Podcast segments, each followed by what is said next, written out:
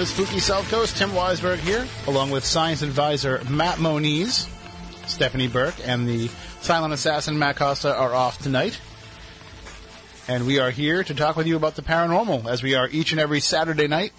We air right here on WBSM. We also rebroadcast weekly on the Dark Matter Radio Network, the home of Art Bell's Midnight in the Desert. And of course, you can watch us on Spooky TV at SpookySouthCoast.com. So if you are watching that, we've got kind of a weird camera set up tonight. We just we kind of just did what we could tonight because somebody forgot the tripod. Me. It happens from time to time, and also I'm a little bit messed up because I forgot my own headphones. Uh, So, you're using um, the ones I usually. I'm wearing the community property ones, and it you know it it throws me off a little bit. I sound different. So if I try to overcompensate and try to sound a little bit more announcery, I apologize.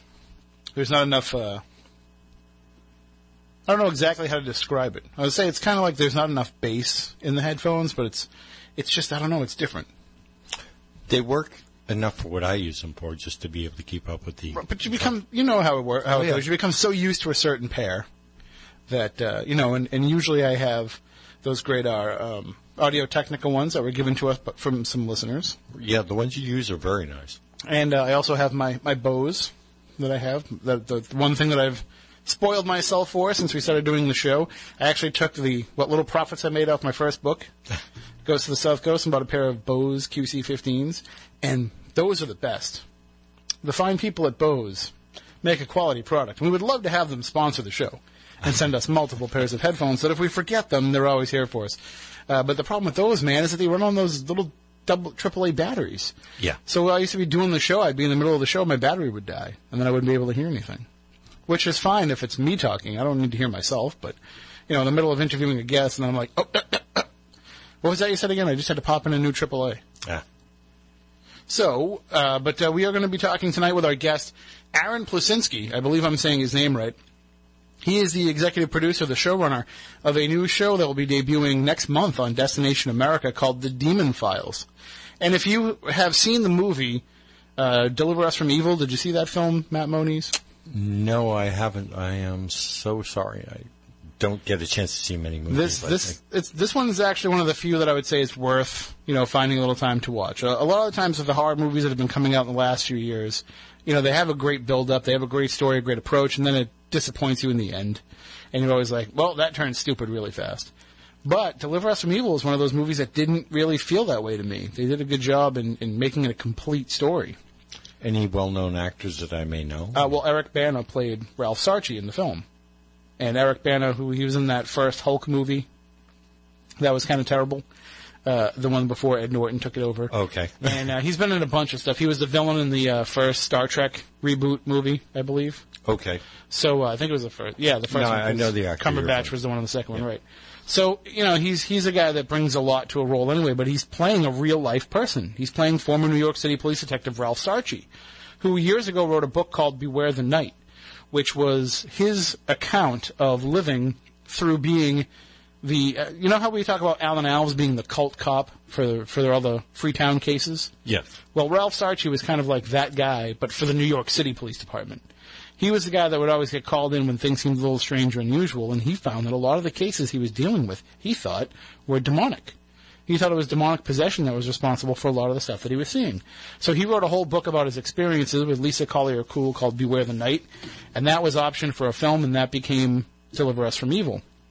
Well, Ralph, even though, you know, I think he's completely retired from the police department, but even though all this stuff is going on, uh, you, you know, he's out there now in the public as being, you know, the demon cop.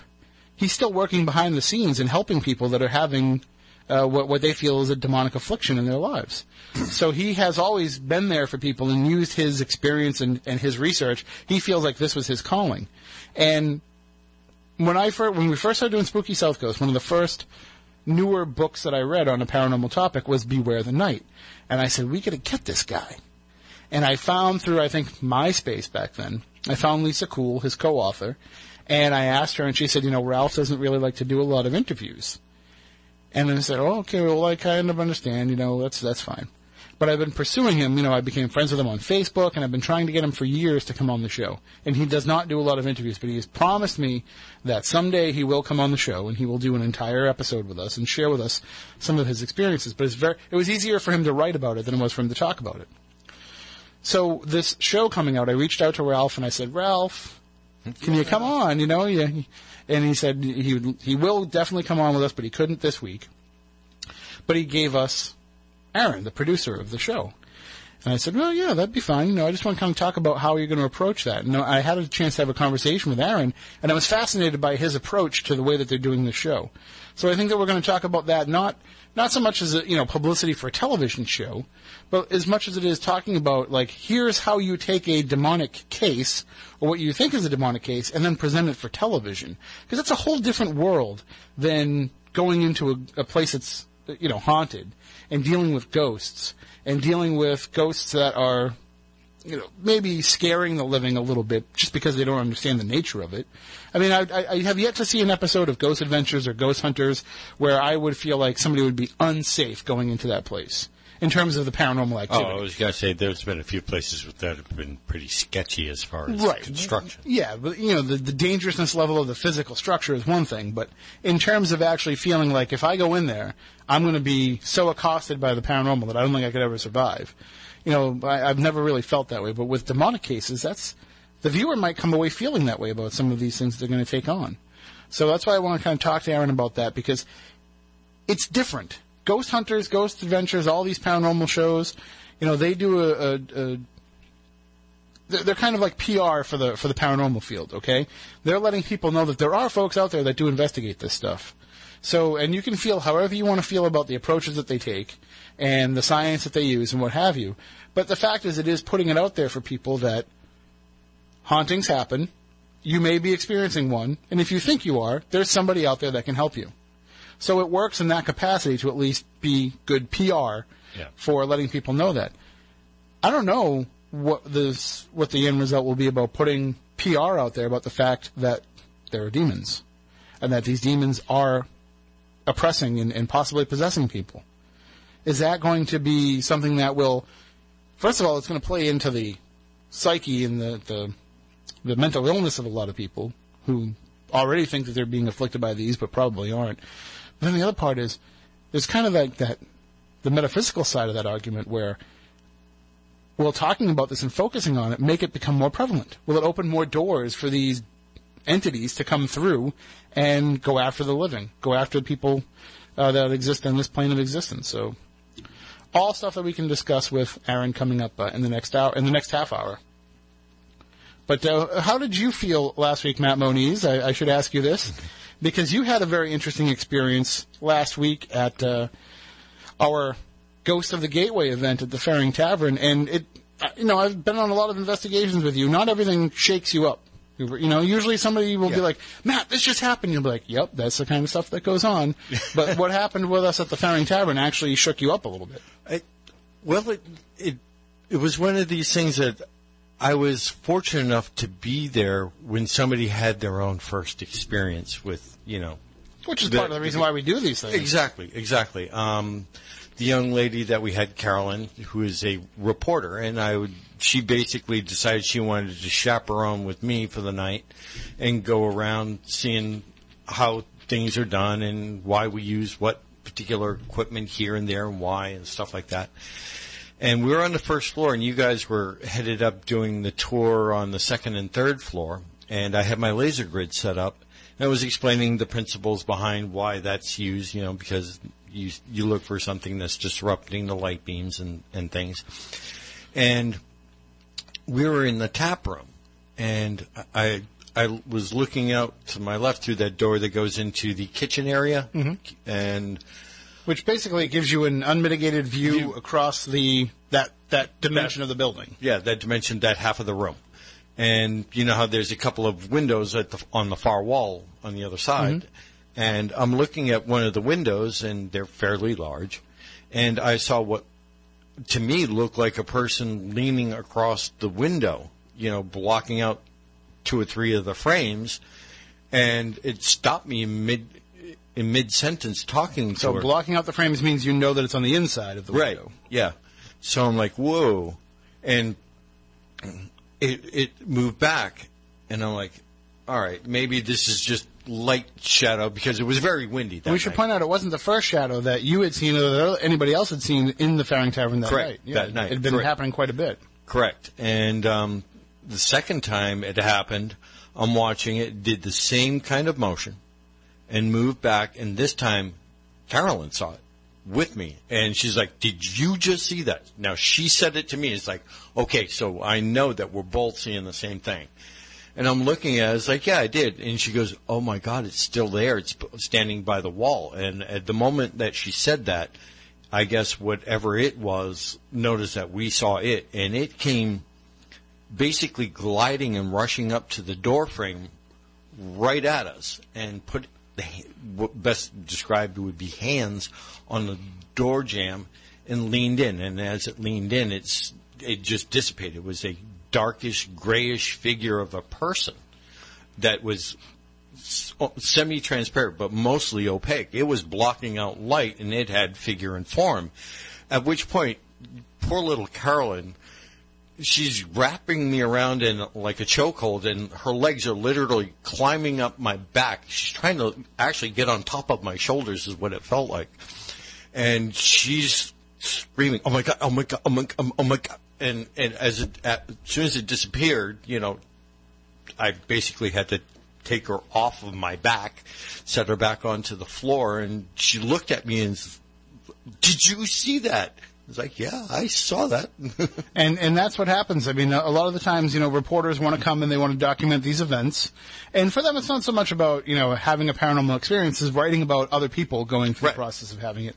Uh, but she became very interested when you know because the history grabs you. Yeah. When you're in that place and and you say, okay, well, I want to kind of uh, you know, I want to become part of the legend, as we always say with legend trips. You know, uh, so that I think that that was kind of her plan was to just you know have hopefully a little something to just spice up her story. I don't think she was really counting on having you know a full blown paranormal experience, but Yeah. I'm glad that she did. And you know, it, it actually not to say that the people who come and have an experience you know, that we don't want to hear from them, but it, it will lend a little bit of credibility to people who will scoff and say, well, of course you feel like you had an experience. You paid $99 to get into the event, so you're going to think anything that happened is paranormal to justify paying what you paid to get in. Right. But she didn't pay anything. She was there covering the event. Right. And so for her to come out and say, something and she didn't even write about it in her story. It- she a last line she she just makes a little reference Right. to it, but she didn't actually write about the experience. So she wasn't sensationalizing what happened to her. Right. She was keeping it personal. oh it definitely affected her And and that to me gives it even more credence and credibility, you know. So, uh, you know, if I'm somebody looking from the outside in, so uh, I, I feel like that was kind of a, a, a pretty strong experience, and we had some things going on all night. yeah I mean, people had some personal experiences, not a lot of, you know, hard data, but a lot of vocalization that's the other thing that we, we kept hearing you know people talking and stuff like that that was strange and and Rick, who was there, uh, has been sending me some EVP clips that he has, and some stuff that was coming through on the uh, on the Ghost Box Yeah. as well. So, you know, hopefully, eventually, we'll be able to put all this together and, and at least put it up online for people to see. But we do have uh, we do have something coming up. yeah We've been teasing this for a couple of weeks now, but you know, we started uh, working with Fun 107 and WBSM here, our, our stations. Uh, of course, we're on WBSM, and our sister, station on the FM side is Fun 107. So we, they asked us to help them put together some something for Halloween. So we put together Face Your Fear Night at Fort Taber, here locally in New Bedford, and we put this together as being like kind of like a combination of the way that Fun 107 would run an event, uh, combined with the way Legend Trips would run an event. And we opened it up for sale, and two days later it was completely sold out. And everybody was disappointed. Oh, I wish I had known I could have gotten into this. You know, I wish I had known that this was available. By the time I found out about it, the tickets were gone. So we talked about it. We talked about it with the city. We talked about it with the military museum. We made the determination. Let's do it again. Now, this, of course, falls hardest on us because it takes me a good week or two to recover from a Legend Trips event, let alone one that's going to be happening with people who have never been on a paranormal investigation before, pretty much across the board. I mean, we have so many newcomers and, and newbies to investigating coming to this event, so it's going to be very draining and challenging for us. But we will be doing it again on October 24th and you can join us. The tickets are available. If you go to WBSM.com or Fun107.com, you can get the tickets right there on the website for Face Your Fear Night, Night 2, uh, October 24th. And because Jeff Belanger is already booked that night, so it won't be that uh, it's, you know, quote unquote legend trips that will be running the investigation. Although the spooky crew will still be there. Myself, Matt Moniz, Stephanie Burke, Andrew Lake, we'll all be there. But we're bringing in a special guest as well. Amy Bruni, formerly of Ghost Hunters, will be there with us as well. So she'll be taking part in the investigation, and she'll be there hanging out with us all night long as part of Face Your Fear Night at Fort Taber. Again, all the information is available at WBSM.com.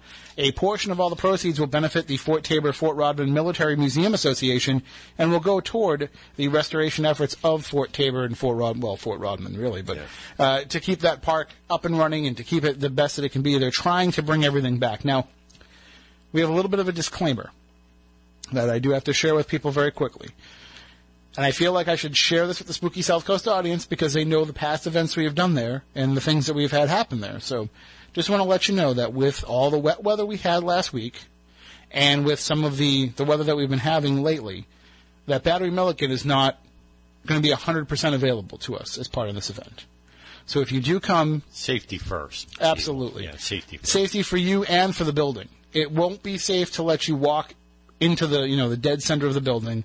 We will have access to part of it, but uh, you know as of right now, we're letting you know that it's probably not going to be doable for us to go into all the nooks and crannies of Battery Milliken.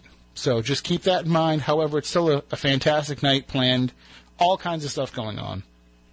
Uh, we will have food. We'll have some lectures. We'll have hours of investigating with, again, the Spooky South Coast crew and Amy Bruni of Ghost Hunters all together at Face Your Fear Night 2 coming up on October 24th. So again, get your tickets from WBSM.com or from Fun107.com. You, they're not through LegendTrips.com like our tickets normally are, so you have to go to one of those websites in order to take part. And get them fast. Because if it's anything like the last one, they'll be gone in a couple of days. There was something like 180 people on the waiting list for the last event. And if all those people decide to hurry up and buy tickets to this one, you may miss out on your chance. So, and I know a few people that have already purchased tickets and they're like, I can't, I can't believe this. Like, I can't believe that you guys are doing it again. I thought I missed out on my chance. I thought it was going to be like a, at least another year before I could get in. So they're very excited for the second night. And I wonder, I wonder how many people that are going to the first night are going to try and buy tickets to the second one as well. Hey, never know. It's a possibility. All right, well, we're going to take a break. When we come back on the other side, we'll be joined by our guest, Aron Plusinski, the executive producer of The Demon Files, which is coming up on Destination America starting in November. I'm really excited for this show because I hear a lot of people that talk about, you know, the, the work that they do in the paranormal and, and, and the, the way that they try and reach out and help people, but I've never seen somebody that internalizes what they go through in their research as much as Ralph Sarchie does. So I, I, I'm I'm very interested in talking with Aron, who I know uh, has made a close connection with Ralph, and and I, I want to talk more about uh, what they have plans and, and how they hope to to tackle the subject of bringing the demonic to television. So we'll talk about all that and more coming up tonight on Spooky South Coast here on the new 1420 WBSM.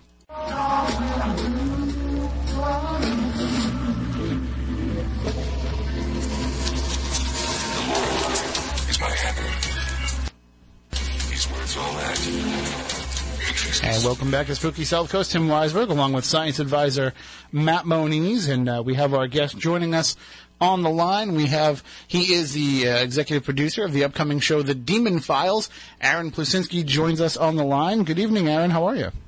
Hey, good evening, guys. I'm great. How are you? Uh, we are spectacular, as we say here, and, and we just had one weird experience, man, when I went to call you. Real weird. Oh yeah, what what happened? So I asked you on the on the phone uh, as I was, you know, connecting with you and setting everything up. I asked you the correct pronunciation of your last name, and it and it is Plusinski, right? That's correct. And right after I said that, and I put you on hold, we're running this. You know, the commercials are running on the computer in the background, and it runs a commercial for the United Way, and the person says, "My name is whatever his first name was, Alan. Was it Alan?" Yeah, yeah. He's like, "My name's Alan Plusinski." like, That's weird. How common of a name is that that that, that would uh, happen? You know, within within literally a half a second, second, of, yeah. of putting you on hold. I, I don't know. I mean, you know, my first name's spelled weird as well. It's A R O N, and everybody screws it up anyway. So who knows? It's pretty strange, man. It is. Uh, you get involved with this stuff, and it's weird. Well, and that's what I'm thinking. You know, the, the, the subject matter of what the Demon Files is about probably would have you a little bit on edge, I would assume. You, you know, when um, when we got involved in this show, uh, Ralph Ralph had said very explicitly, you know, if you get involved with this, you're going to be marked for life. Yeah, and, and it's, uh, believe me, uh, even in the little tiny uh, bit that I've been involved in some of these type of stories, it, it does kind of reach out and grab you. I made the mistake of getting a little bit too deep into Amityville, and it causes problems for me. So, It can it can it can stir up some stuff. well, I mean, you have though you have experience in in working in some of the stranger side of things with your television work, but. Uh, how did you feel when the opportunity came up to work with Ralph Sarchie, who has become known as a guy who is pretty much a demon magnet? Um, well, you, you know, it's I've always liked the genre, and uh, you know, my my colleague and my boss, Eddie Barbini, he's um, really really successful producer, and you know, he had invited me in to uh, to meet, and he told me about this project, and you know, I I had I actually had not heard about Ralph. I knew about the movie. Um, so when Eddie told me about this, he's like, check it out, and I did, and I was like, oh my gosh, this guy's the real deal. And then when I actually got to speak with Ralph, and um, you know, we started production. Uh, you know, my uh, my motivation was let's figure out what the heck is going on. Obviously, it's to make a great TV show, but uh, you know, I think everybody on this show that worked on it was also into it for a personal journey, and uh, we all want to see what's out there and what's going on. It, it's one of those subject matters too that if you don't feel yourself and everybody that's involved in the crew, I mean, you have to stand there and think about where you are as a person and, and where you are in your belief system before you can go and, and tackle such a topic. Because you know, it's one thing if you're Ralph and, and you're going and, and, going up to this face to face and and forcing the belief into you, even if you don't believe in it. And, and anybody that's read Beware the Night knows about his struggle that he went through. But when Yeah. you're you're planning on just making, you're just trying to make a living making TV shows, and then this opportunity comes, and now you have to do a complete and total self evaluation to find out if you think you're ready mentally and spiritually to face something like this.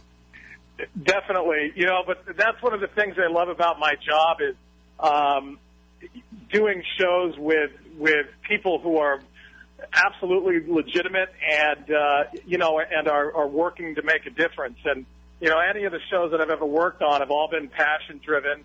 I never work on a show that uh, is just a job.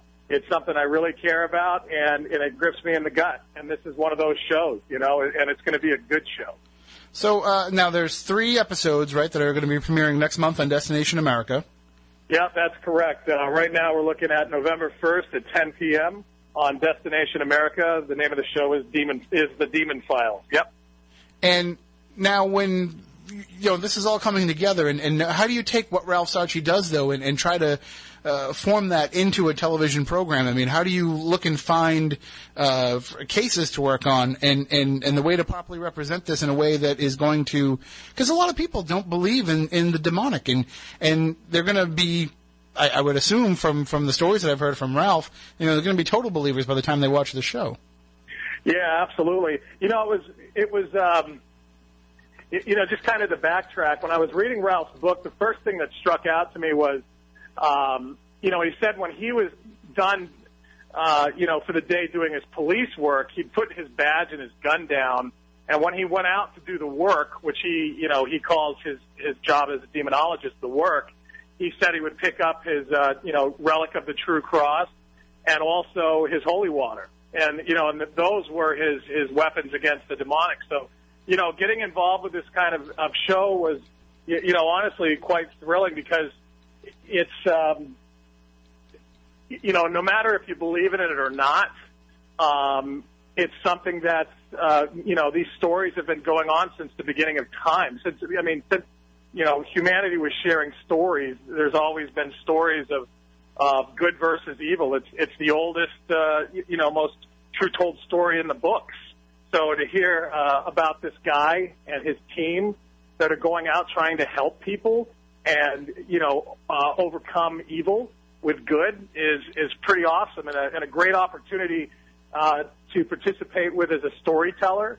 Uh, and then also, you know, the way these guys operate, it's it's quite the challenge as well to uh, you know to work and film with Ralph because Ralph made you know no bare bones about it. If we got in his way as a production crew, he was going to kick us out, and it wasn't because Ralph was a mean guy or anything. Mm-hmm. Ralph was concerned about our well-being because um, he was concerned it might distract them and we could get attacked. Um, and these demons are, are uh, you know, they're not good. They they want nothing else but your soul, uh, and uh, you know they want to put you down. And that's that that was what Ralph said to us explicitly. So you know we really had to uh, be professional and, and handle it that way. Well, one of the things that uh, when the movie came out, uh, uh, Deliver Us from Evil, one of the things that I was worried about is that Eric Bana wasn't going to be a convincing enough badass uh, as a you know because Ralph's a pretty badass guy. And, Yes, he is. and now people are going to get the chance to see that kind of uh, firsthand for themselves, and they're going to get to see uh, what he's all about. But he's put together a pretty good team as well.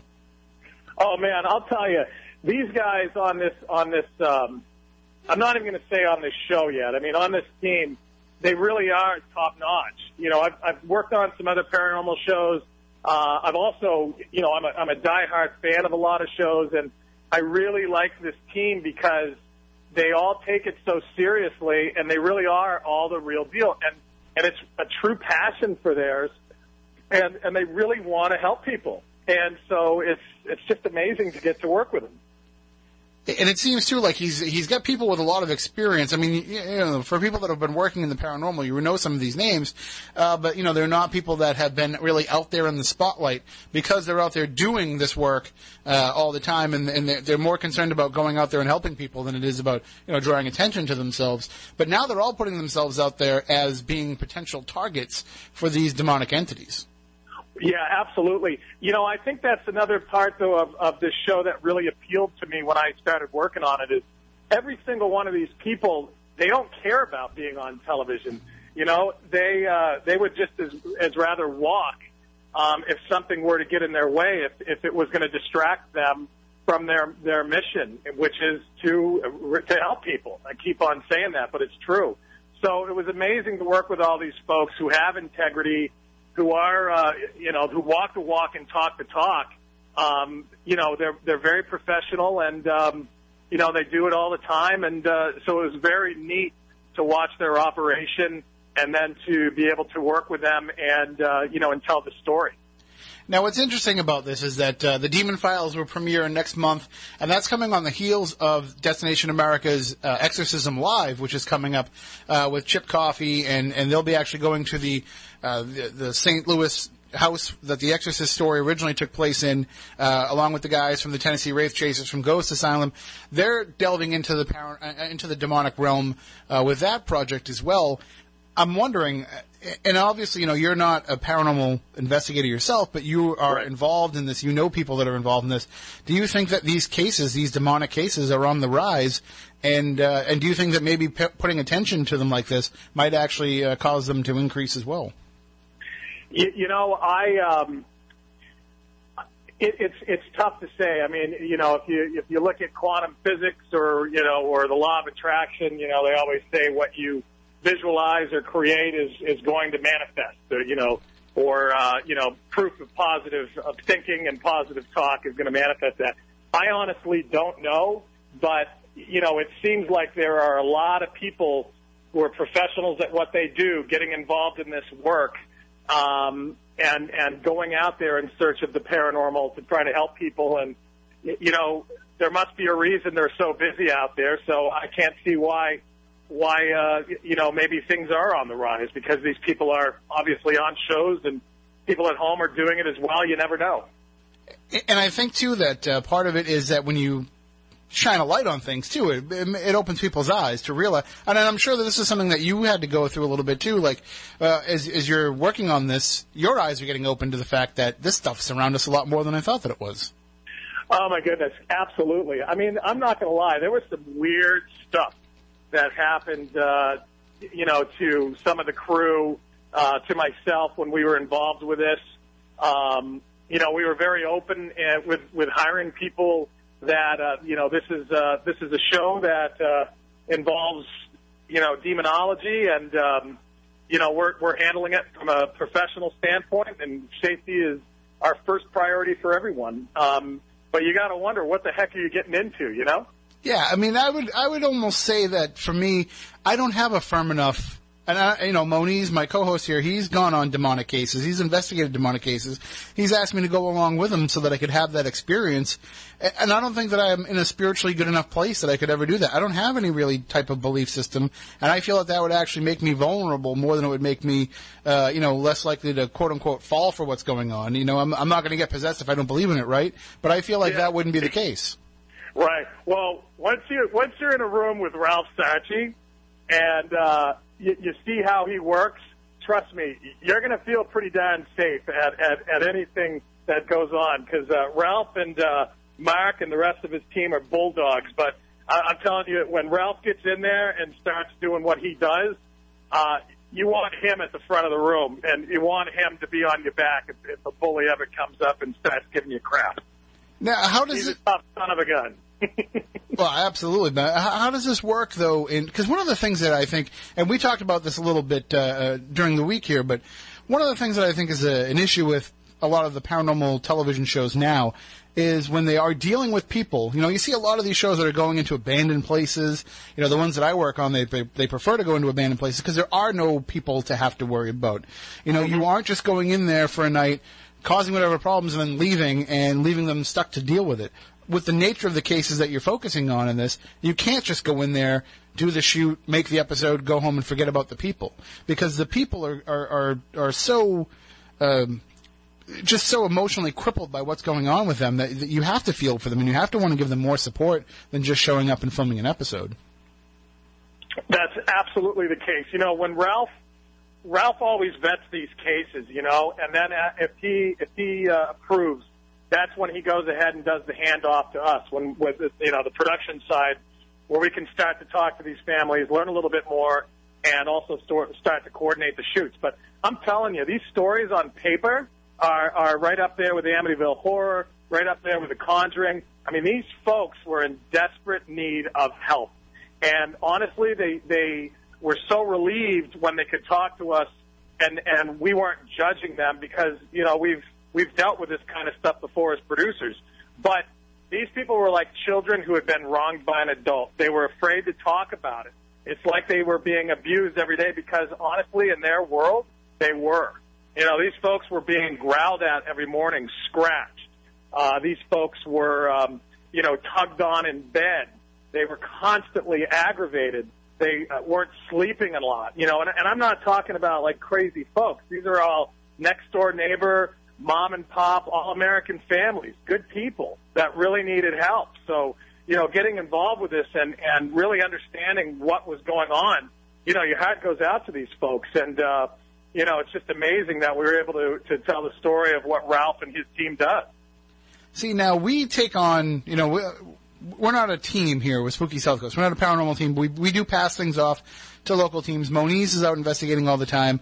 You know, we will be part of investigations from time to time. But I I'm reluctant to take on a lot of cases sometimes because you hear stories about people that just want to get on TV. And, and when people come at me with their hauntings, that's what I hear all the time. It's like, oh, I got a great story that would be great for Ghost Asylum or great for Ghost Talkers or you know maybe you can hook me up with the TAPS guys or something and they can come and film a show at my house. That's what we always hear. Was it kind of Right. the opposite with some of the the cases that you were taking on? Did you have to convince them that TV was an okay thing? Honestly, it was completely the opposite.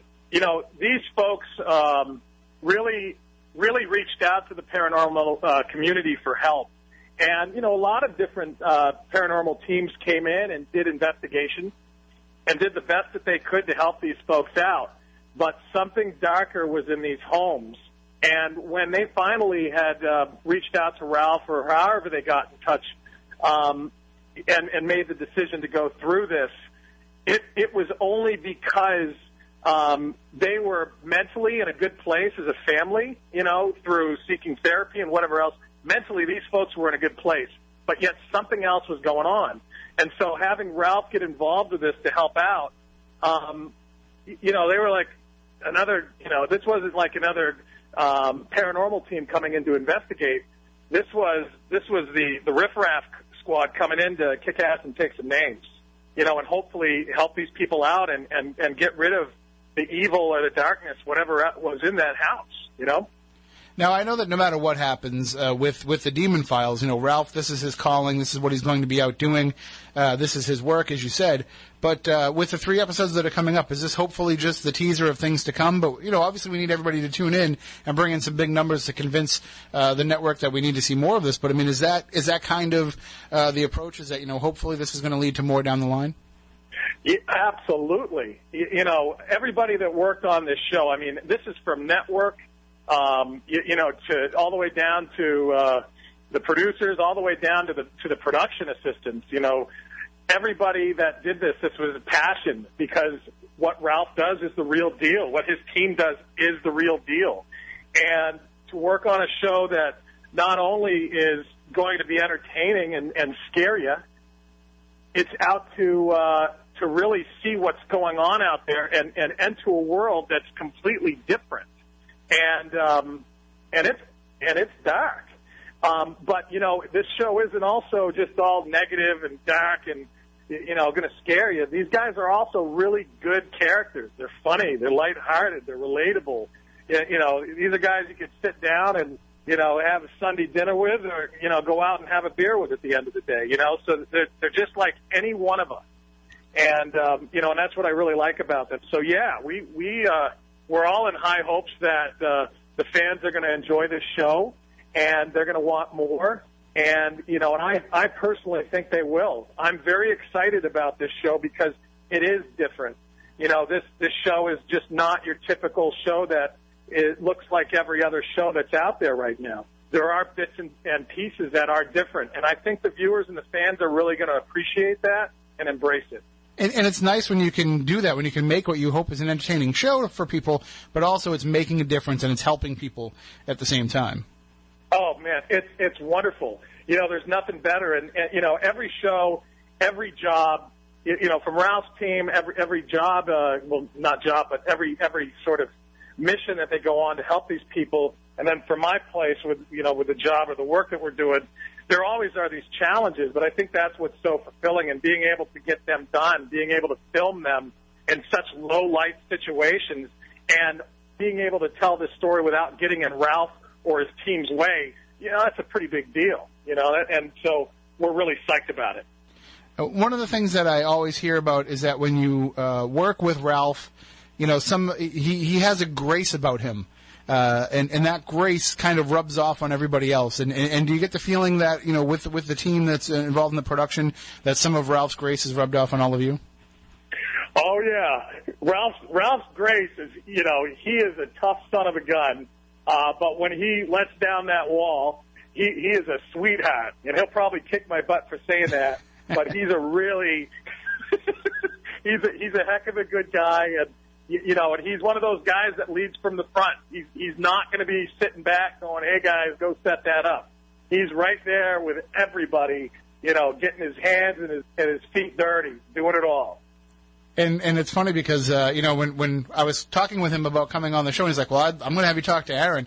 And I wrote back to him, was like, "Oh, I just talked to him. He's a great guy." And he's like, "I told you." Like you know, like like I should like I should question his character judgment of somebody. But uh, yeah, no, absolutely. People should tune in for this anyway, just to see the the real life Ralph Sarch, Ralph Sarchie and see the way that he takes this work so seriously, and and, and hopefully uh, it will show people that you know there is there's more to investigating and exploring the darker side of this too than just showing up and spouting a bunch of stuff off that you read in a book or read on a website. I mean, this is a, a life's work that you have to take completely seriously because you're dealing not only with whatever might be causing all this problem, but you're dealing with the psyche of the people that are involved at the same time. Yeah, you're you're absolutely right, and this you know this world, you know, to these people it exists. It's it's real. You, you know these these people wake up and, and just as as real as the oxygen they're breathing, these things are going on.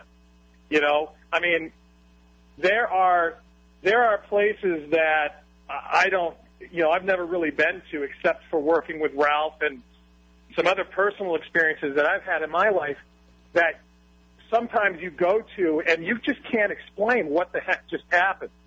You know, and I'll tell you right now, the way these guys invested, investigated these cases, the uh, you, you know everything is is approached you know as as a police officer because Ralph that's what Ralph came from. So the way they connect the dots and and the phenomena that comes up and the actual footage and evidence that comes up, you, you know I I just don't know what to think about it. You, you know what I mean? And and I, you know I mean stuff is moving around. You know when we were filming, you know we heard growls. You know what I mean? Like, I mean, legitimate growls. I called the family when I first, one of the families when I first started this to introduce myself. And when I was done, my phone growled for 30 seconds. I had to manually shut down my cell phone, reboot it. I called him back and she's like, you shouldn't call here anymore. We're going to have to talk off site because they can hear us. And Oh, that's wow. the sound that, that I wake up to every morning. And I'm like, are you sure that's not a dog? And she was like, that's what I, I wake up to every morning, and we've lost a lot of friends that way. Wow. And that's just the, the start of it, you know? Wow, so that's a, a great teaser for people to tune in starting on Sunday, November 1st at 10 p.m. Destination America, The Demon Files. Uh, definitely want to thank our guest tonight, Aron Plusinski, for joining us. Aron, we're looking forward to this. We're looking forward to seeing uh, Ralph in action and, and seeing, you know, the real badass behind uh, the story that everybody knows.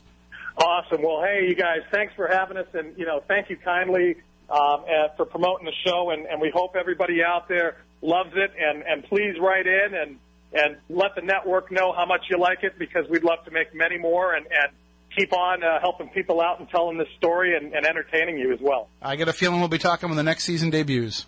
Awesome, man. Well, you guys have a great night, and thanks again for taking the time. You as well. Take care.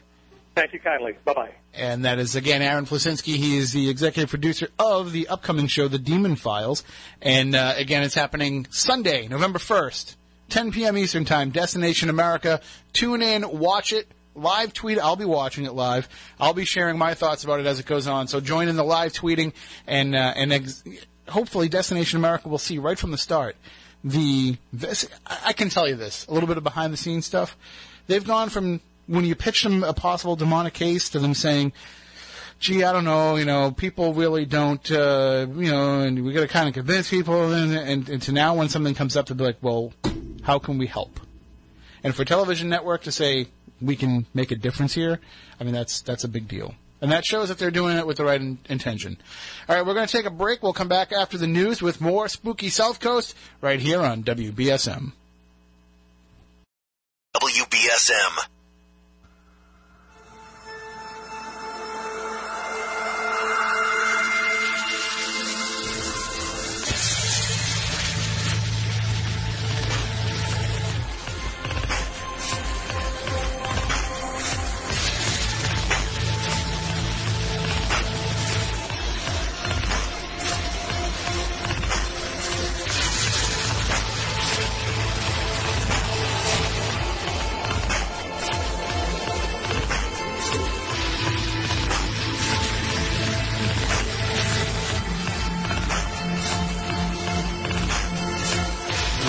Hour number two of Spooky South Coast. Tim Weisberg here, along with science advisor Matt Moniz, Stephanie Burke, and the Silent Assassin both have the night off.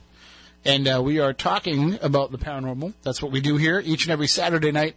And you can always download the archives as well on iTunes or wherever podcasts are found. We have over 10 years of archive, well, almost 10 years of our of archives available for you free of charge from iTunes or wherever podcasts are found. We also have tons of videos up on YouTube. And of course, we broadcast each and every week live here on WBSM and also rebroadcast on the Dark Matter Radio Network, Art Bell's Dark Matter Radio Network, and uh, and Art's going to join us at some point somewhere down the line. He's already. I've, I've talked to him about it. He said that you know right now he's still kind of trying to get back in the flow of doing Monday through Friday radio, and that when he feels like he has a handle on it all, he'll come on and join us. And I'm and geeking out even just saying that because I do what I do because he did what he did, and and that's kind of the way that I've always approached it, and that's why we're so honored to be on the Dark Matter Radio Network, and, and for Art and Keith to feel like we are worthy, really worthy is the only way to put it, of uh, of being able to to be there and fit in with Art's vision of what he thinks his network should be. So thank you for having us, and thank you to everybody that listens to us on the Dark Matter Radio Network. Uh, but of course, we're here live every Saturday night on Spooky TV on SpookySouthCoast.com as we broadcast on the WBSM airwaves. Although we won't be here for the next two weeks. Yeah. busy, week, busy month for us. Face Your Fears night at Fort Taber uh, on both October 17th and October 24th. The 17th is sold out. The 24th, there are still tickets available. WBSM.com if you want to get your tickets. If I can do a little shameless self promotion right now uh, for the week that I have coming up, I'm all over the place for the rest of the month. Uh, you can see me on Tuesday at 6:30 p.m. at the Truro Library. Wow, that's going to be a ride. Well, wait a minute now, because then on the 14th, I'll be here in New Bedford for a special class at Amy Bruni's Strange Escapes offices, uh, one of her strange education offerings. Uh, we're going to be talking about old school ghost hunting versus new school ghost hunting, uh, using some of the older stuff like dowsing rods and, and Ouija boards and personal experiences and legend tripping aspects of it as compared to walking around with all the bells and whistles that uh, you see going out there today now. So that'll be happening on Wednesday. You can get your tickets from strange-escapes.com. You have to pay to get into this class, but you also get to investigate the building afterwards with Amy and I as well as part of it. So definitely well worth the price of admission. Then on Thursday the 15th, I'm at the Osterville Public Library. That's going to be an early one though. That's at 4 p.m. So if you, you know if you want to be able to still get out and do some Halloween time things at night, you can come and see me in Osterville at 4 p.m. And then coming up next week, the week after that, uh, on the 20th, I'm in Lakeville. The 21st, I'm in Middleborough. The 22nd, I'm in Carver. So I have, you know, Yeah. short ride, short ride that week, less miles on the vehicle that that week. And then coming up on the 27th, I'll be in Provincetown. On the 28th, I'll be doing a special event here in Fairhaven at the Hastings Middle School. So all of you Hastings Middle School parents and and, and people who are uh, have children in the Fairhaven public school system, they send something home with everybody about how you can get tickets to that event and, and, and come out and check it all out. And then on the 29th is going to be a huge event. That is an evening of ghost stories and New England legends happening at the Stadium Theater in Woonsocket, Rhode Island. You just saw it on Ghost Hunters this past week. Well, now you can come and see the show that everybody is talking about, the Evening of Ghost Stories and New England Legends program. Uh, the PBS show will be coming up soon too, as well. The kind of the making of the first performance of that. You'll get your chance to see kind of all the behind the scenes stuff that went on, plus a little bit of the show itself. But you can see the show in its entirety by going to stadiumtheater.com and getting your tickets before they are gone. And it, it's going to be one of those nights I can already tell where, uh, you, you know, the the stadium theater being very haunted. I already know that when we go there and we start telling these stories and showing Frank Grace's photos on the gigantic screen there, we're going to be stirring up whatever is in that theater. It's going to happen, and we're just going to have to accept it and and. and accept it as being part of the show, I guess. So, no guarantees that it'll happen, but I, I just, I'm starting to get that feeling. Well, being with you on many investigations and locations, you have a tendency of making things get stirred up. Yeah, I try. I mean, I try to make sure that uh, if things are happening, you know, they'll happen for us. But at the same time, you can never really No. guarantee it. But we we have a pretty good success rate, I'd have to say. And uh, and even the tavern last week, you know, I, I, I you know things weren't really rolling at first, but by the end of the night, stuff was was going pretty good. It's a night I won't forget. And, uh, and of course, if you want to come out and join us for the next couple of Saturday nights at Fort Taber, again, we can't promise you a ghost. We can only promise you a good time, but some very, very haunted buildings that we'll be uh, involved with uh, for those two nights. So definitely check that out. So there's our little promotion portion of the show. You know, some of the listeners out there have uh, have actually been reviewing the podcast, and I've I've, I've gotten a few emails, and they feel like we, we do a little bit too much promotion and not enough discussion on the show. We're busy people, but okay. So I feel like for the rest of the night now, I would like to really have a, a good in-depth discussion about some of the stuff that we talked about with Aron Plasinski in the last hour. I want to talk about some of these demonic cases because, as I said, there's a lot of investigators out there that are saying that they experience this all the time. But then you have somebody who will say, "Well, you know, I, I don't think this. I think maybe one percent of this stuff is demonic, if even that." And uh, so there's there's kind of an imbalance there in the reports that people are giving, and I don't know if it's that people are misunderstanding what is happening with the activity that they're documenting. Maybe it's that it just seems bad, and so they equate bad with being evil, and they equate, equate evil with it has to be a demonic.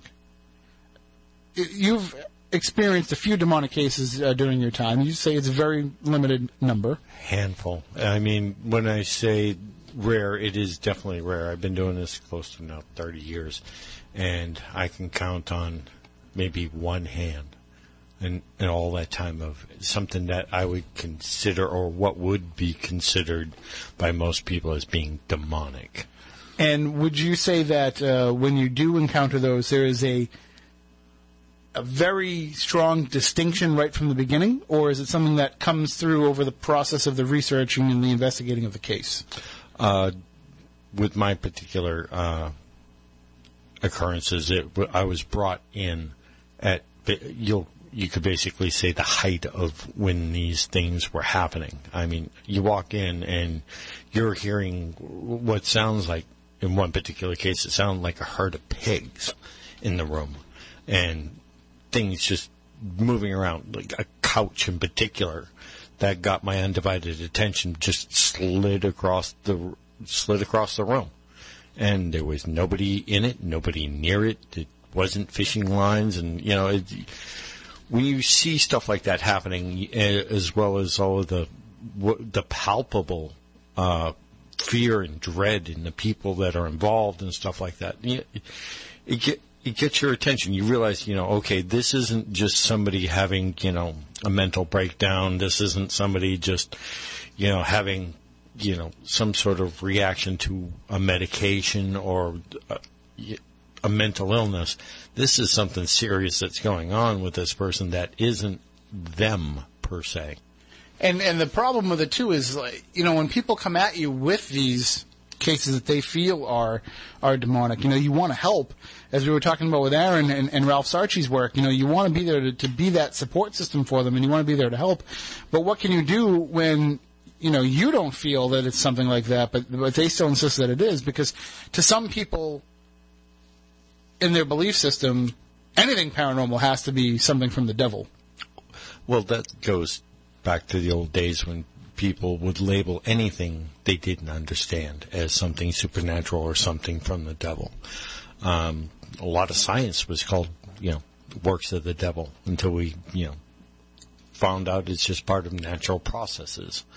So, yeah, I, do I think that, you know, evil angels were cast down from heaven? I can't say that it didn't happen, but, you know, my rational mind says, you know, there are things that I don't understand yet and that science doesn't understand yet that happen because I've witnessed them along with other people. You know, I can't say it didn't happen because we were there and a lot of stuff recorded on video and audio, which isn't, you know, influenced by, by a prejudice. So, But but then you know we've had this debate before on the show too that uh, a lot of people feel like because there is good that exists in the world, there has to be evil.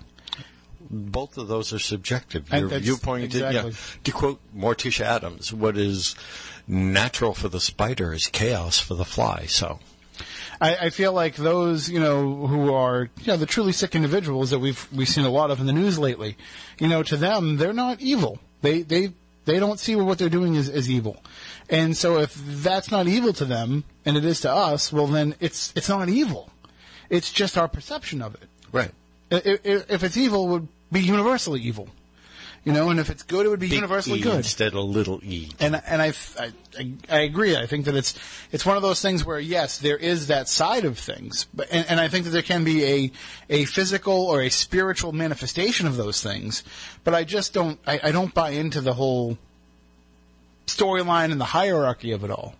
You know, I think that's kind of a lot of man-made stuff that we that- put on it. That's the labels we put on it, so we can discuss things like what we're doing now. It, it, it's just a, it- it's a convenience for us. We're able to articulate it back and forth because we put that, you know, labeling or painted it that color. We, you know, we can both look at it and say, yeah, that's red.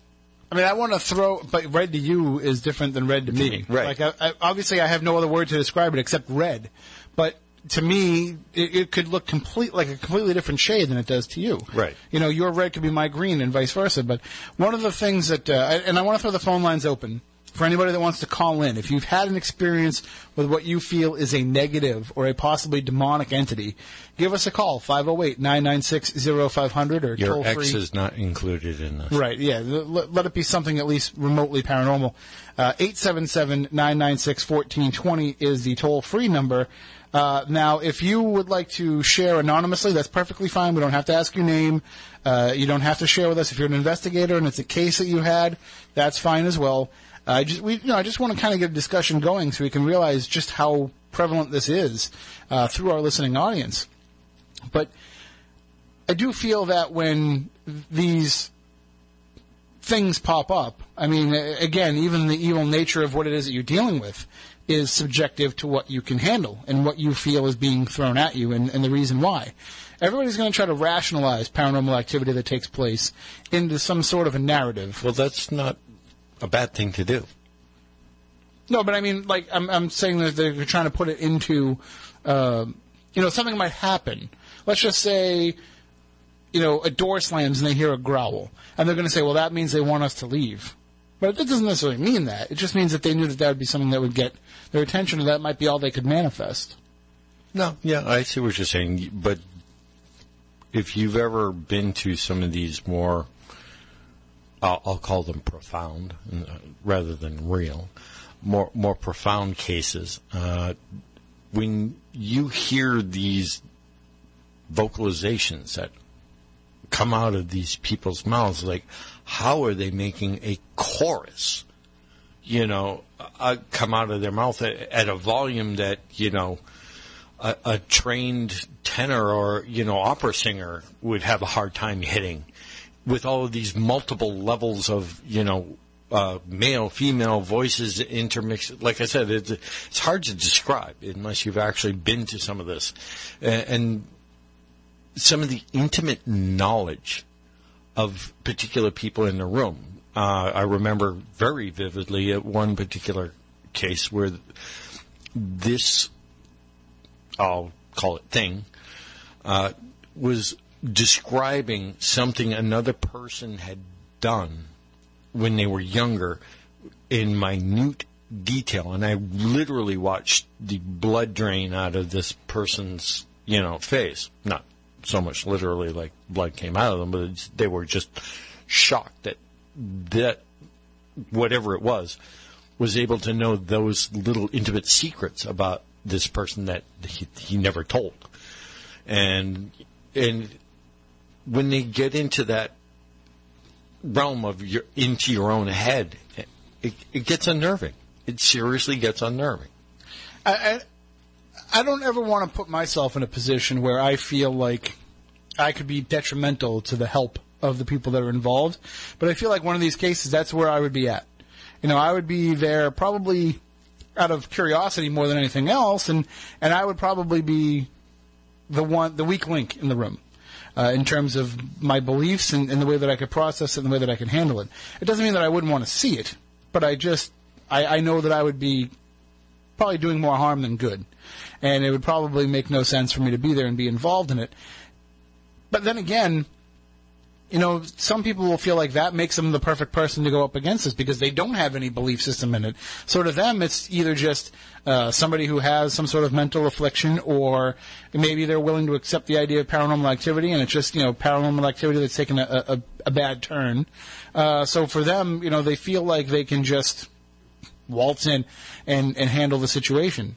Being with your mindset, your belief, what do you feel is actually more likely to happen if you walk into that in that type of a position? Do you feel like you have to be uh, spiritually and, and, and to some degree morally strong to be able to handle what you see and what you feel? Or do you just have to be kind of grounded in who you are and what you believe personally? I, I think definitely grounded in who you are. Um, I can tell you from, like I said, the limited cases I've dealt with and the way that I saw these things interact, any weak link that you have in yourself or in the group, it's going to focus on. It starts at the the easiest, the lowest hanging fruit and works its way up to the person that is, you know, the strongest. And it's trying to divide always trying to divide. It, it's trying to isolate, divide, and if it can, it'll try and pit one one person against another to, you know, deflect. Um, if you have a good handle on yourself, it's not that much of um, a, a, a, I'll call it a challenge for for it to to do anything with because if you're you're collected in your own thoughts and stuff like that and you don't give it an opportunity it's not going to really go after you it's looking for weakness and it wants to exploit weakness Well, uh, I think we have somebody on the line who has uh, dealt with this uh, more so than we have. Uh, good evening, you're on Spooky South Coast. How are you? Good evening, Tim. How are you guys doing tonight? We are spectacular, and of course, we are talking with Keith Johnson, who has way more experience in this subject matter than either of us do. And and Keith, I don't know if you caught any of the beginning of the show, but we were talking with Aron Plasinski, who is the executive producer of the new Ralph Sarchie TV show, The Demon Files, and and everybody knows Ralph as being the New York City police detective who has gone on to having to battle the demonic. Have you ever come across Ralph in any of your in any of your work? I've just um, I've seen reference to him, and um, I've seen him online. I haven't had the pleasure to communicate with him uh, as of yet or work with him, um, but I would certainly like to. Well, I mean, he's something that we've talked about with you in the past, and, and he certainly seems to be of the same mindset. Is that once you put yourself into this world, into this realm, eh, you know, and, and, and once this this world of the demonic knows who you are, you're in it, and there's no escaping it after that. It's, it's going to keep coming up again and again, and and that seems to have been the theme throughout your work as well. Yes, yes, this is true. Um, I do believe that once you step into that realm, that you are watched and you are monitored. And um, as, as unpleasant as that sounds, I believe there are also positive spirits that watch you and uh, watch over you as well once you have stepped into that sphere. And that uh, you are watched basically by both sides, both sides of the coin. You're being watched, and uh, you're also being guided and protected as well. So, um, of course, that doesn't mean that we should uh, jump into situations foolishly and uh, just start, you know, yelling and provoking and uh, just just to get an effect. But uh, yes, I do believe that you are watched and that you do get signs that you are being watched. Um, really, seemingly coincidental, but uh, they become uncannily real after a while you know that you are not alone. You know that you are being watched and that uh, your movements, even your thoughts, are being monitored in some way. And um, yeah, so so you do get that that sense that there is another realm out there, and you are a part of it now, and um, you can't really escape it. Um, but of course, if you use that knowledge to, uh, to uh, in an altruistic pur- purpose to help others, uh, work on the side of God, our Creator, then um, I believe you will be guided and you will be watched over by positive spirits, angelic spirits as well. So you're able to. I mean, I, I look at it like this. You, you know, um, it, it's almost like once you have that ability to to uh, once you have that situation in your life where you're in that realm.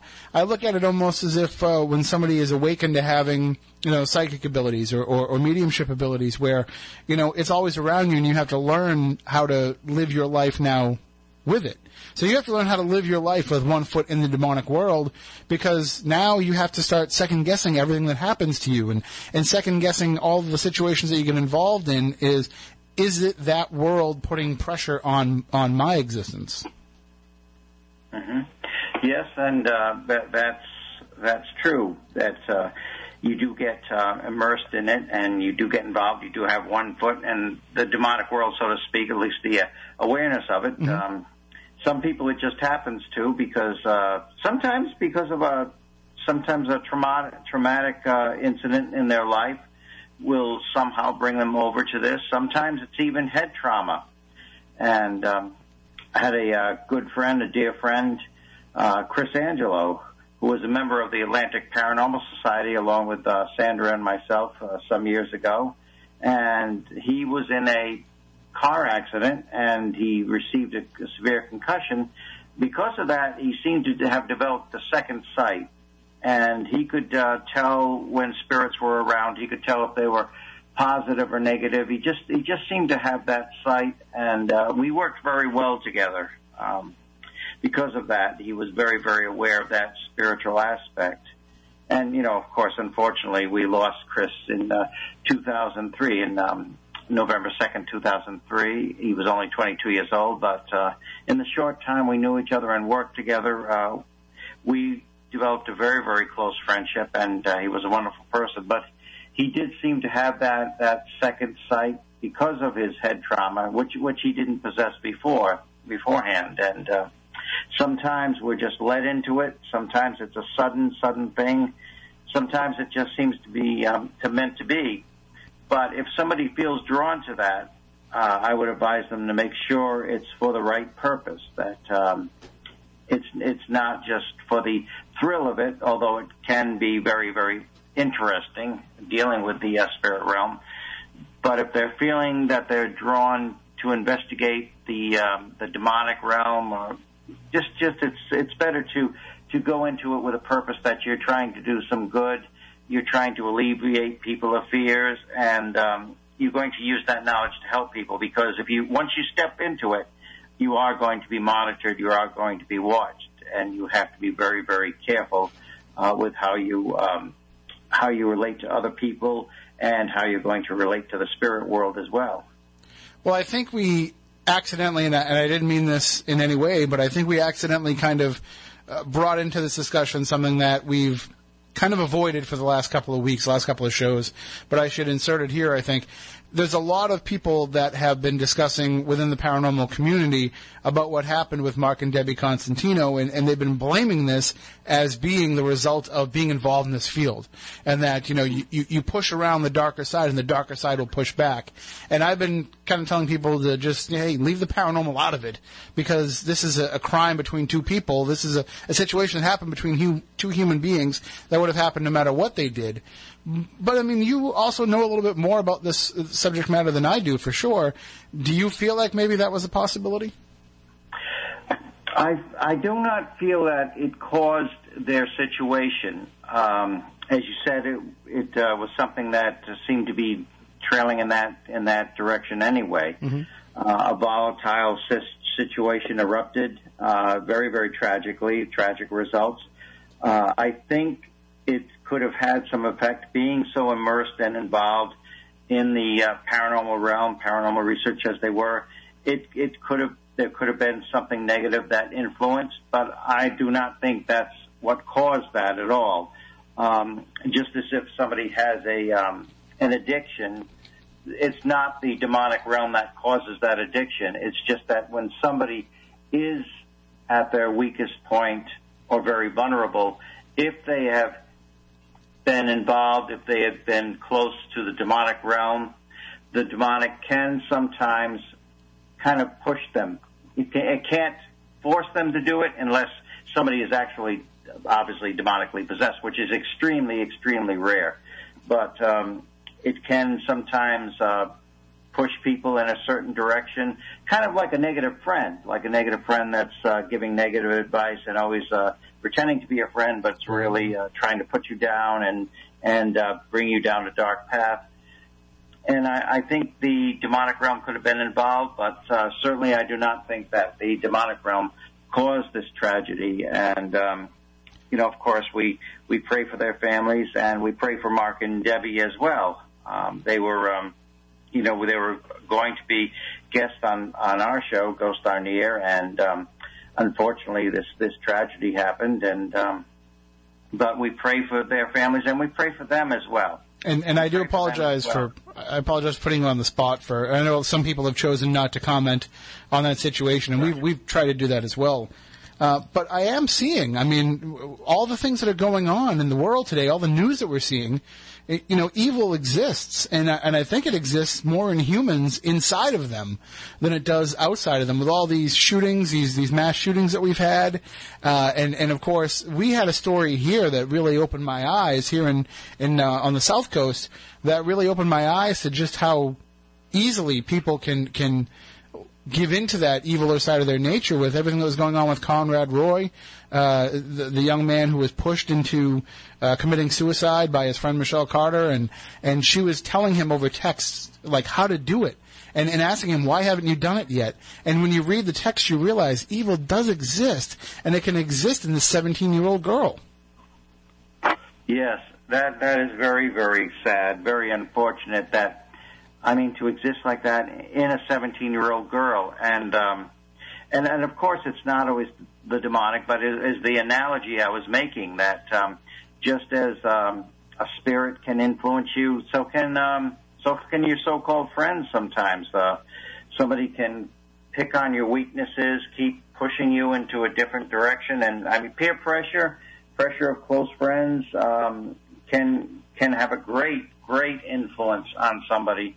And if a person has a certain predilection for a destructive behavior or something negative, certainly they can be influenced. Just like somebody can can influence somebody very positively in a positive direction. But those examples are very very tragic. And and you're right, Tim. We are seeing this more and more. It's it's sad to be saying, but it, it is becoming commonplace. I mean, it's like, uh, what is it, once a month, once every two months, something like this seems to be happening and getting into the national news. And um, it, it's just an important, unfortunate turn of events. And evil is out there. Uh, evil is within people, and um, there is evil on a spiritual realm as well. And of course, there's a lot of good as well in the spiritual realm and the human realm as well. Is it really that evil is being becoming more prevalent, or is it just because of our mass media and the way that you know everything can hit everybody instantly now these days because we're also connected to our phones, which now seem to be like a natural appendage? Is it? Oh, is it that? You understand what I'm saying? Is- are we really having more evil things or more bad things happening, or is it just that we're finding out about them more readily?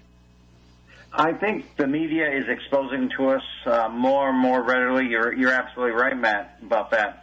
And um, course, there's been experiments lately where uh, some people had to live without a cell phone. Uh, one one uh, gentleman went into a deep depression, and he just he just lost his his touch on reality until his cell phone was given back to him after uh, 30 days or so. And uh, or maybe it was more like a week. I think it was more like a week, and he just uh, and he revived as soon as his cell phone was handed back to him. He he totally went back to his normal self.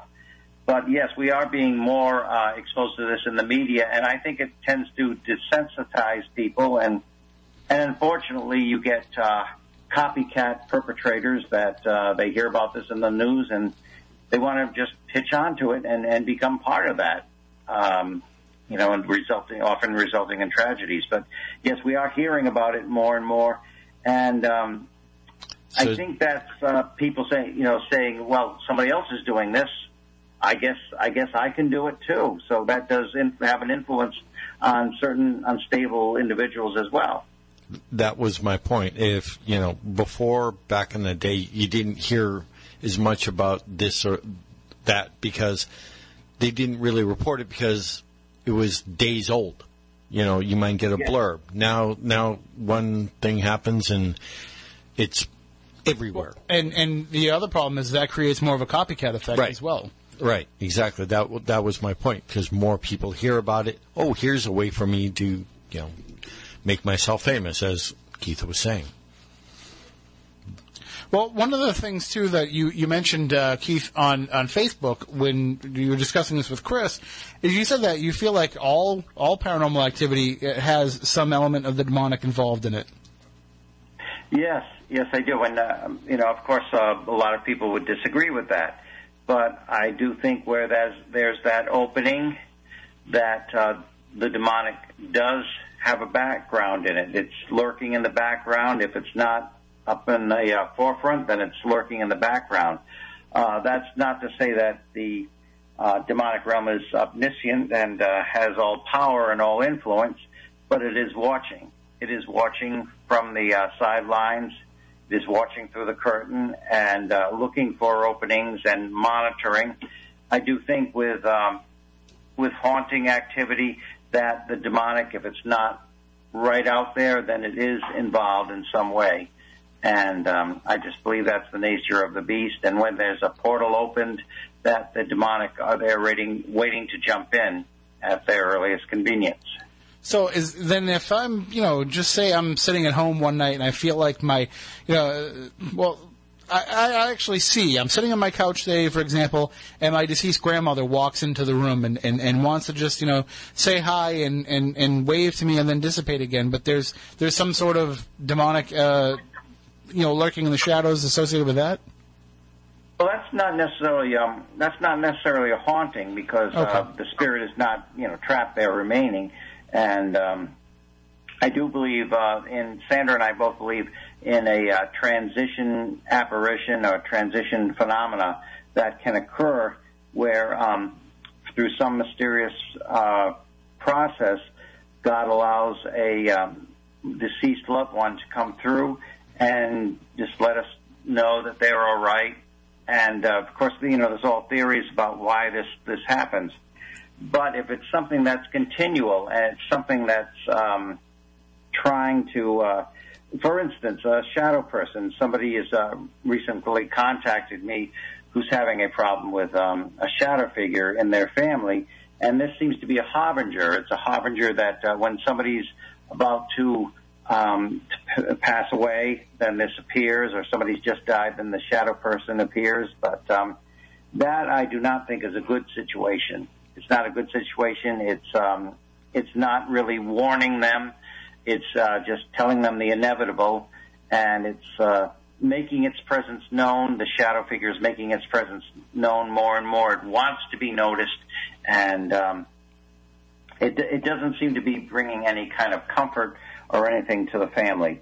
It, it is there, and in a situation like that, I do believe that the demonic is involved, something like that.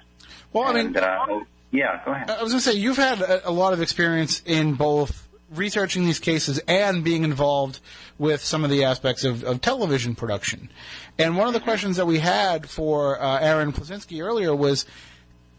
Will putting a television spotlight on the demonic with a show like The Demon Files, will that lead to a rise in this happening? Is this feeding into whatever this negative force draws on?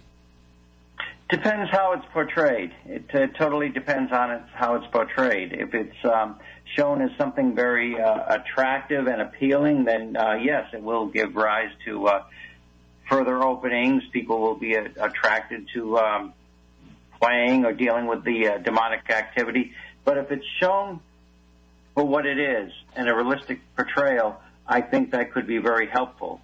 Um, as, you know, as opposed to desensitizing people with showing um, like horrific aspects, but uh, showing the more more realistic aspects of it and how it affects people and um, how it can uh, really work on a person to bring a person down and the dangers, the um, the the real, very real, acute dangers of something like this of uh, demonic activity.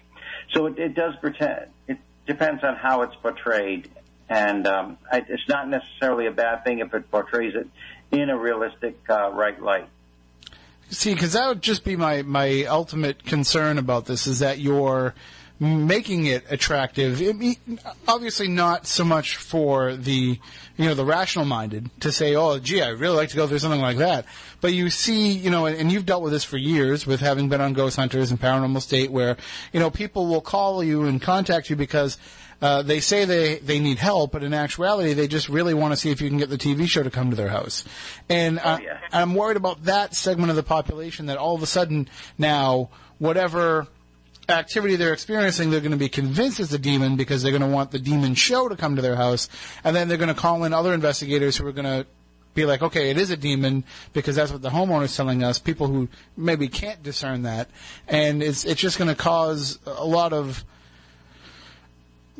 not only open a lot of doors for that stuff to come through, but also make a lot of people who are already skeptical about what it is that we do even more skeptical about it because they're going to say, well, with these people, everything's a demon. Right? Yeah. That that there's that aspect of it too. Certainly, people will see that um, they're claiming uh, demonic activity, and if everything uh, they say is demonic, that could uh, desensitize people in that that way as well. Well, they're going to claim it's demonic anyway.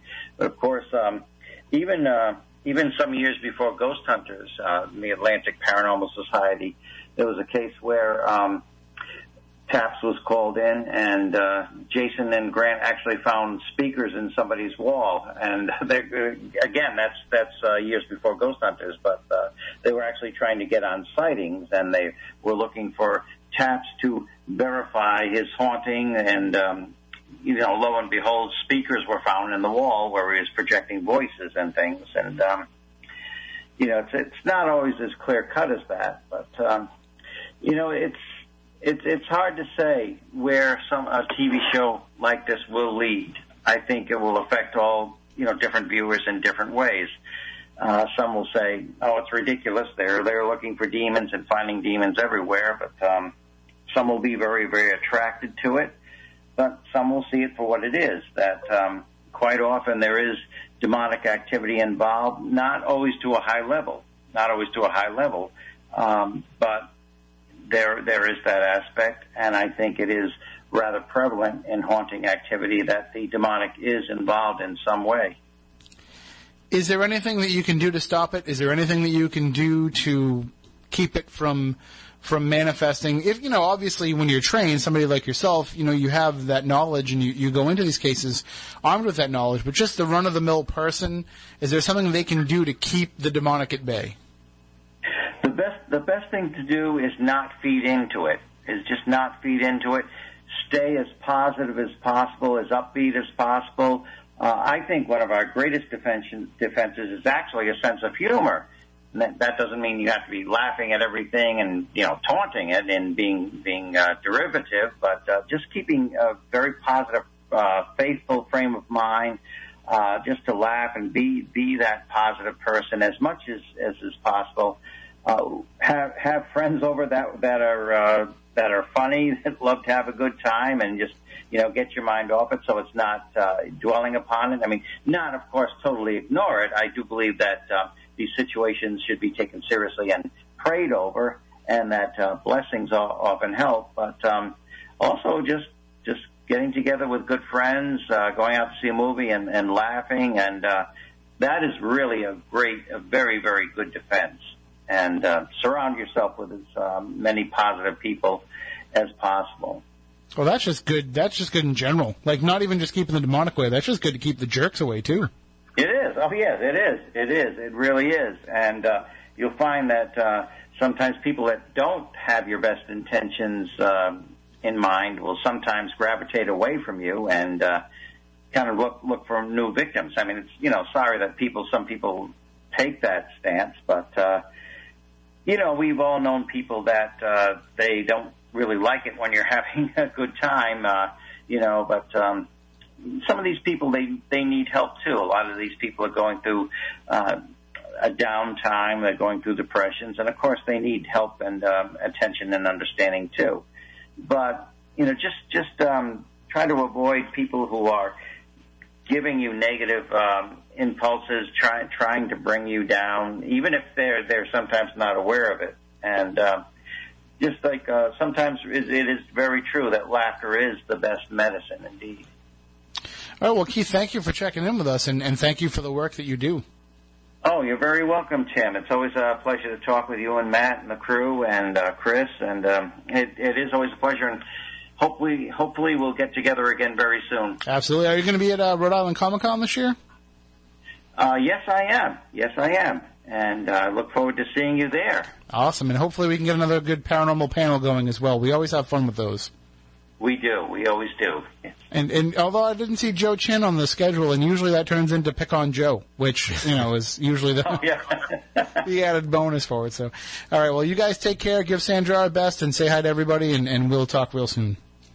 Certainly, Tim. And uh, you take care, and you and the family, and God bless. You as well. And uh, that is Keith Johnson, of course. You know him from New England Anomalies Research and from his show Ghosts Are Near and from Ghost Hunters, Paranormal State. You've seen him on those shows. And, of course, his, uh, his book Paranormal Realities, the series of books, uh, Paranormal Realities, and, and being involved in the Conjuring case. So he has the knowledge way more than, than we have uh, of going up against some of these things. And I, I like what he said though about the fact that if you can surround yourself by positivity and by good things, then it only will breed more good things. Because I'm I'm somebody that dwells in the negative. I know that people don't believe that. No. no, but people that hear me on the air, they don't believe that. They don't know me in person, and they don't they don't know what I'm, what I'm like. But I I find that I get so dragged down and sucked into the negative, and I want to stay positive, and I want to stay good, and I want to attract more of that into my life, but I, I can't. I'm just permanently in that rut of that bad stuff that keeps happening just keeps piling up and mounting up on me because I'm pulling more bad stuff in. And that's one of the other reasons why I would never want to be involved in one of these cases because I think I would be contributing more bad stuff than I would good. I try to put out good things for other people at least because I know I'm already screwed myself. Well, you keep an attitude like that, then you're not going to get things to become better for but. I can't. It, it, it, it's it's not easily changed. It's not, you know. And Um, I tried using the secret and all that stuff of, of trying to use that power of positivity, but Well, why don't you go with nowhere. the, the old Elsa approach? Let it go. let can't it can't let things go. People have actually recommended to me that they're like, listen. I don't advocate the use of, of recreational drugs, but you are somebody that could really benefit from them. I've had people tell me all the time, like, the fact that you don't smoke weed is probably your biggest problem. And I'm like, no, I see that as a positive point for myself, but they're like, yeah, some people really should, and you're one of them. It's not so much that I'm uptight, but it's just that I, I take everything in too much. And, uh, you know, like every, everything that bad is happening is the universe against me. I don't process things properly. No, I think you're you're a pretty balanced person. I think what you do is you wind up taking more things on your shoulder than most people would normally take. You you take everybody's, you know, plight personally. I, I've watched you do that over mm-hmm. and over and over again. I mean, you're a very empathetic person, and you always are looking out for the best for everybody. When when things don't always work out, you take that See, personally. I think I'm not empathetic at all. Like, if I see somebody crying, I'm like, oh, I'm going to go over here now. Uh, no, but I'm talking. Like, when people want to share their feelings with me, I'm like, nah, nah. No, but you are. I've seen you definitely concerned with people's well-being and you know what's going on with them. You always do like to see people succeed. Well, hopefully, because they'll just take me along for the ride. I don't have to actually do any work. Uh, but you know, I mean, obviously, you know, if we can surround ourselves with more positivity and more light, and and like I tell people all the time when we go on like legend trips events and everything, I say, listen, I don't believe in this stuff, but the people who do tell me that if you want to protect yourself, just surround yourself with goodness and, and positivity and, and the white light, as they say, and that you know that will at least carry you through. And, Goodness, positivity, and and you know upbeat, and you know people. So what are you doing hanging with me? I know. You're you're part of my problem. but I figure that you know if that works for them, then why can't they, I mean, if you walk into a haunted place and feel like you surrounded yourself with that positivity, that light, and when you are there, nothing bad can happen to you, then why don't you just surround yourself with that all the time? Why don't you just keep those thoughts going all the time, and then everybody would be a lot better off? And then people will think you're on something. Yeah, I know. That's probably that's probably my case. That's probably my situation. Is eventually I'm going to have to, uh, you know, I'm I'm, I'm eventually going to have to just give in and say, you know what, maybe I should try this love and light thing for a little while and see how it works. But I don't know. It would be so phony now at this point from coming from me because I don't know if you ever read any of my social media, but that's Oh, yeah. the place to find out that I actually really am a jerk. I, I see what you post all the time. That's uh, that's how you can really know. And you can follow me at Tim Weisberg and see what a jer- jerk I really am. And it's uh, it's pretty fun and entertaining at the very least. So that about does it for this week's show. I mean, I think that we had a pretty good discussion talking about kind of the nature of some of this stuff. And hopefully people will listen to this and they'll watch the Demon Files on November 1st when it premieres on Destination America, but they'll keep this in the back of their mind that it is a war. Going up against these things is a war, and it's not something that you that's going to be cool and fun and interesting. It may be fascinating to watch, but it's certainly not anything that you're going to want to invite into your own life. And it's certainly not something that you're going to want to say, gee, uh, you know, I, I really could be somebody if only I could get demonically possessed. You know, uh, hopefully people take it, you know, in the in the proper context that they should while enjoying the show. well, you got to remember these are some of our oldest stories. This this stuff has been around with humanity for a long, long time. Mm-hmm. That's I, am I wrong? Is that not No. a good majority of you know our folklore and books? You know, and the stories that were written Every- down back then. We always see ourselves as the the protagonist, and every good story is going to need that antagonist. Yep. So why not go with the you know the ultimate antagonist, which is pure evil? Well, uh, again, we're running out of time here, but we want to remind everybody that uh, next week and the week after we will not be here because we'll be doing Face Your Fear Night at Fort Taber. You can get your tickets at wbsm.com and fun107.com.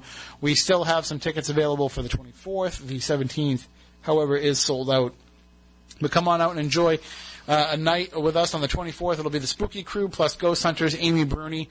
We'll all be investigating Fort Taber with you. So come on out uh, for that event. Again, WBSM.com and Fun107.com. And you can come hang out with Amy and I Wednesday at Strange Education here in New Bedford. Get your tickets at strange-escapes.com.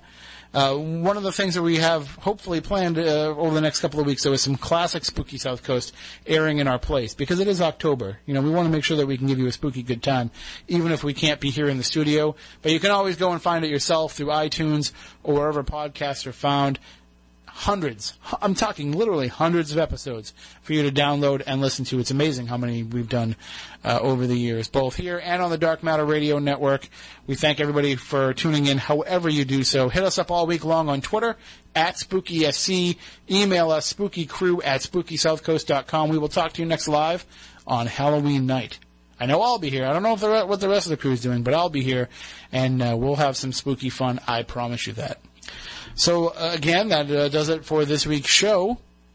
Hopefully, everybody stays safe out there in all their Halloween season activities, and, uh, and be sure to let us know what it is that you're out there doing. Uh, we would love to follow along with your adventures like you follow along with ours. So until next time, for Matt, for Matt, for Stephanie, for Chris, I'm Tim. Stay spooktacular.